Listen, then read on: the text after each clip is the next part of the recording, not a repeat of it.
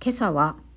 自宅からそのまま飛び込み営業をしに行くので出社の必要がなくゆったり朝起きたみくりです。ただいま7時46分。エロ玉ラジオ。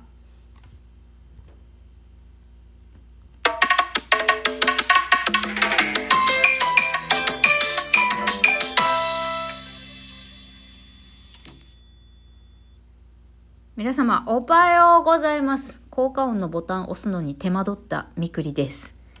この番組では借金持ち独女兼業フリーランスと言い張っている私みくりが沖縄から日々いろいろいろいろ思うことを配信しておりますいや、ボケーっとしてさ、ボタン、あ、そうだ、効果音入れるんだったと思ってちょっとあたふたしました。はい、早速いきます。今日のテーマはこちら。借金がちと減ったについてお話しします。皆様、えー、おめでたいことに私の借金が減りました。65万円減りましたいや、これはですね、返、返済したんじゃなくって、えー、返済免除されたっていうだけの話ですね。私はプロフィール欄にしっかり、えー、現在の借金額730、730万円と明記しておりますけれども、えー、65万円、コロナのね、生活支援金の返済が全額免除されまして、借金が65万円減りました。差し引き現在の借金665万円ということで、プロフィール欄も最新の状態に更新いたしました。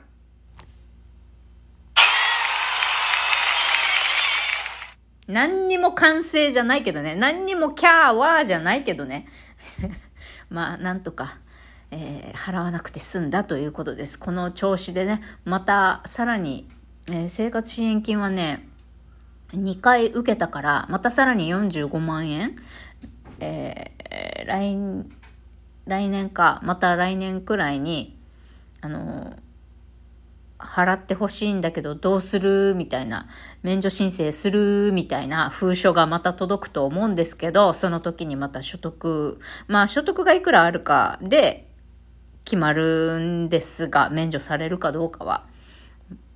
まあ所得証明書取ってみて、あ、いけるぞと思ったらまた申請して、またさらに45万円をね、返済免除できるように手続きしたいなと思っております。来年の話だけどね。はい。がしかし、まあ、665万円のうちのほとんどは奨学金ですから。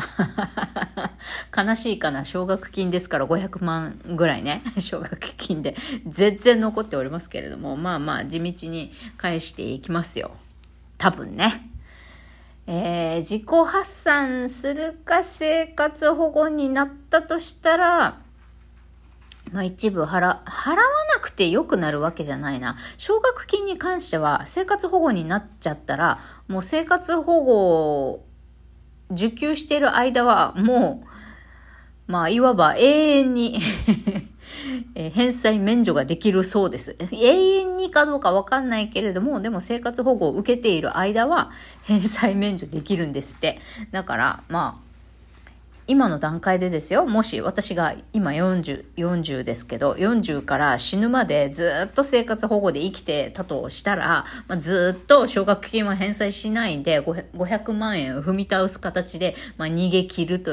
逃げ切って死ぬっていうことになるんですけどね。うん。まあ、そ、そんな、そこまでにはならないのではないかと思ってるけど、まあまあ、極端な話をするとそういうことです。うんうん。でも、奨学金のこのなんか、返済部門みたいな人にも、あの、ちょっと前に相談したんですよ。今、あの、いろいろ精神病も患ってる中で、やっぱ働け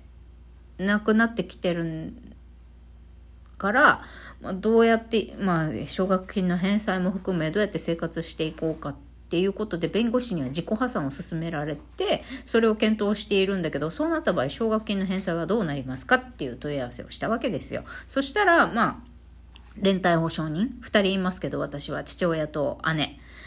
姉がいるので、まあ、連帯、自動、自己破産の場合は自動的に連帯保証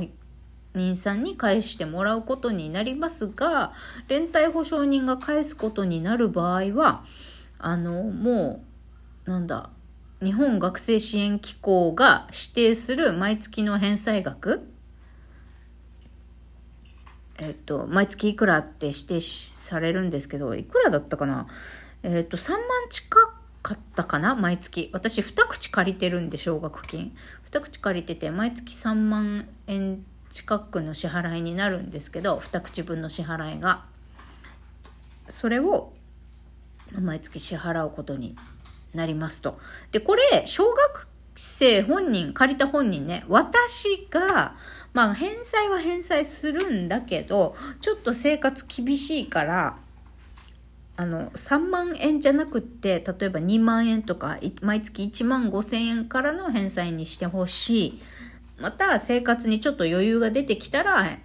毎月の返済額増やすからっていう形で、借りた本人はそういう手続きができるんですよ。私はね。私はできるんだけど、連帯保証人さんはそれができないんですって。うん。だから、あの、いや、いくら連帯保証人だからといっても毎月3万はきついですわって言ったところで家ダメです払ってくださいになっちゃうんですって奨学金は。まあ本当にこういうルールなのかな？よくわかんないけど、この、あ、じゃあ頑張ります、奨学金払いますって言わせるためにこんなことを言ってるのか、本当に本当にそれはそういうルールなのか、ちょっとよくわからないんですけど、だから、この返済額の調整の申請をできるのは奨学金を借りた本人だけで、万が一自己破産するなりして連帯保証人が返済していくっていうことになると、こちらが指定した返済額で毎月払っていただくことになりますと。で、ただ生活保護を受給するのであれば、生活保護受給している間はずっと返済は無期限で伸ばすことができるので、自己破産をするよりも、自己破産して、そのご家族に、えー連帯保証人さんに支払いをさせてしまうよりも生活保護を受給してあの社会復帰できるまでは返済を伸ばしてご自身で支払いをされた方がいいんじゃないかと思いますみたいな感じで言われたんですよね。でまああそれは生活保護にしても自己破産にしても今まだ決定ではなくって検討中なので今ここでどっちかにしますっていうのは言えないですと。とりあえず今そういう、まあ、どっちかの方向もしくはまあ普通働いてやっぱり私が返していくのかは今検討中なので、えーまあ、決断決まったらまた連,、あの連絡します返済の相談させてくださいっていうことで話は終わったわけです。なんかさ、たまには仕事の話じゃないこと話しようと思ったのにさ、真面目なお金の話じゃん。私の奨学金の返済がどうなるかって聞いて、何が楽しいんだい、リスナーさんは。ははは、すいません。まあそういうことです。奨学金とはそういう仕組みのようです。はい。借金が減ったっていう話ね。まあ、減ったっていうよりも返済しなくてよくなったっていうことです。いやでも本当あれだね、この調子で また残りの45万円も全額免除になってほしいところだけどね、あとは奨学金もね、この、実は割と、もう20代の時に私返、あと返済猶予まあ、生活苦しんで今支払い1円もできません。ちょっと支払い待ってくださいっていう免除申請をしてから、支払い猶予申請だね。え、返済猶予か。返済猶予申請をして、もう十数年経つわけです。最長12年だったかな？この猶予が。生活が。まあ、苦しいとか病気であるとかね。生活保護以外の経済的理由とか病気とかそういうので返せませんっていう場合は、最長確か12年支払いを伸ばすことができるんですよ、奨学金って。すごいよね。だけどさ、で、私今、返済猶予してるのが、今年で11年なんですよ。11年。で、えー、あ、11年。で、今年の6月か。今年の6月にまた返済して、返済開始スタートするんだけど、またこれも経済的な理由で返済を伸ばすんだったら、もうもうフルフル、フルフル返済猶予期間フルフル使っても、もうあと1年しか返済は伸ばせませんよっていうところに私来ておるわけでございます。はい。だからもうこの1年で、あのー、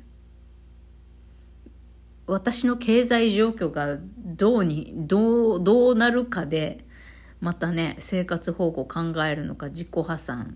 するのか、まあそれともね、ちっちゃい金額から返すこともできるのでね、3000円とか5000円とか、確か、確か、一口3000、5000円とかだ、3000とか5000円だったかな、忘れたけど、まあそんなちっちゃい額から返すこともできるから、ちびちびちびちび、まあ返すことを、返すことにするのか、まあ、検討したいなと思います。まずはね、もう今日も、あの、体がめちゃくちゃ重い、重いくて、全然疲れ解消できてないんだけれども、まあ、目の前の仕事、今の職場がね、続けられるのかどうかっていう、まずは目の前のことを、まあ、か見ながら考えたいなと思います。なんか真面目な話になっちゃった。いやいや、私も皆さんもね、ふざけて楽して生きていきましょうよね。じゃあ今日も適当にね、なんとかごまかして仕事をやっていきましょうね。それではまた、いってらっしゃい。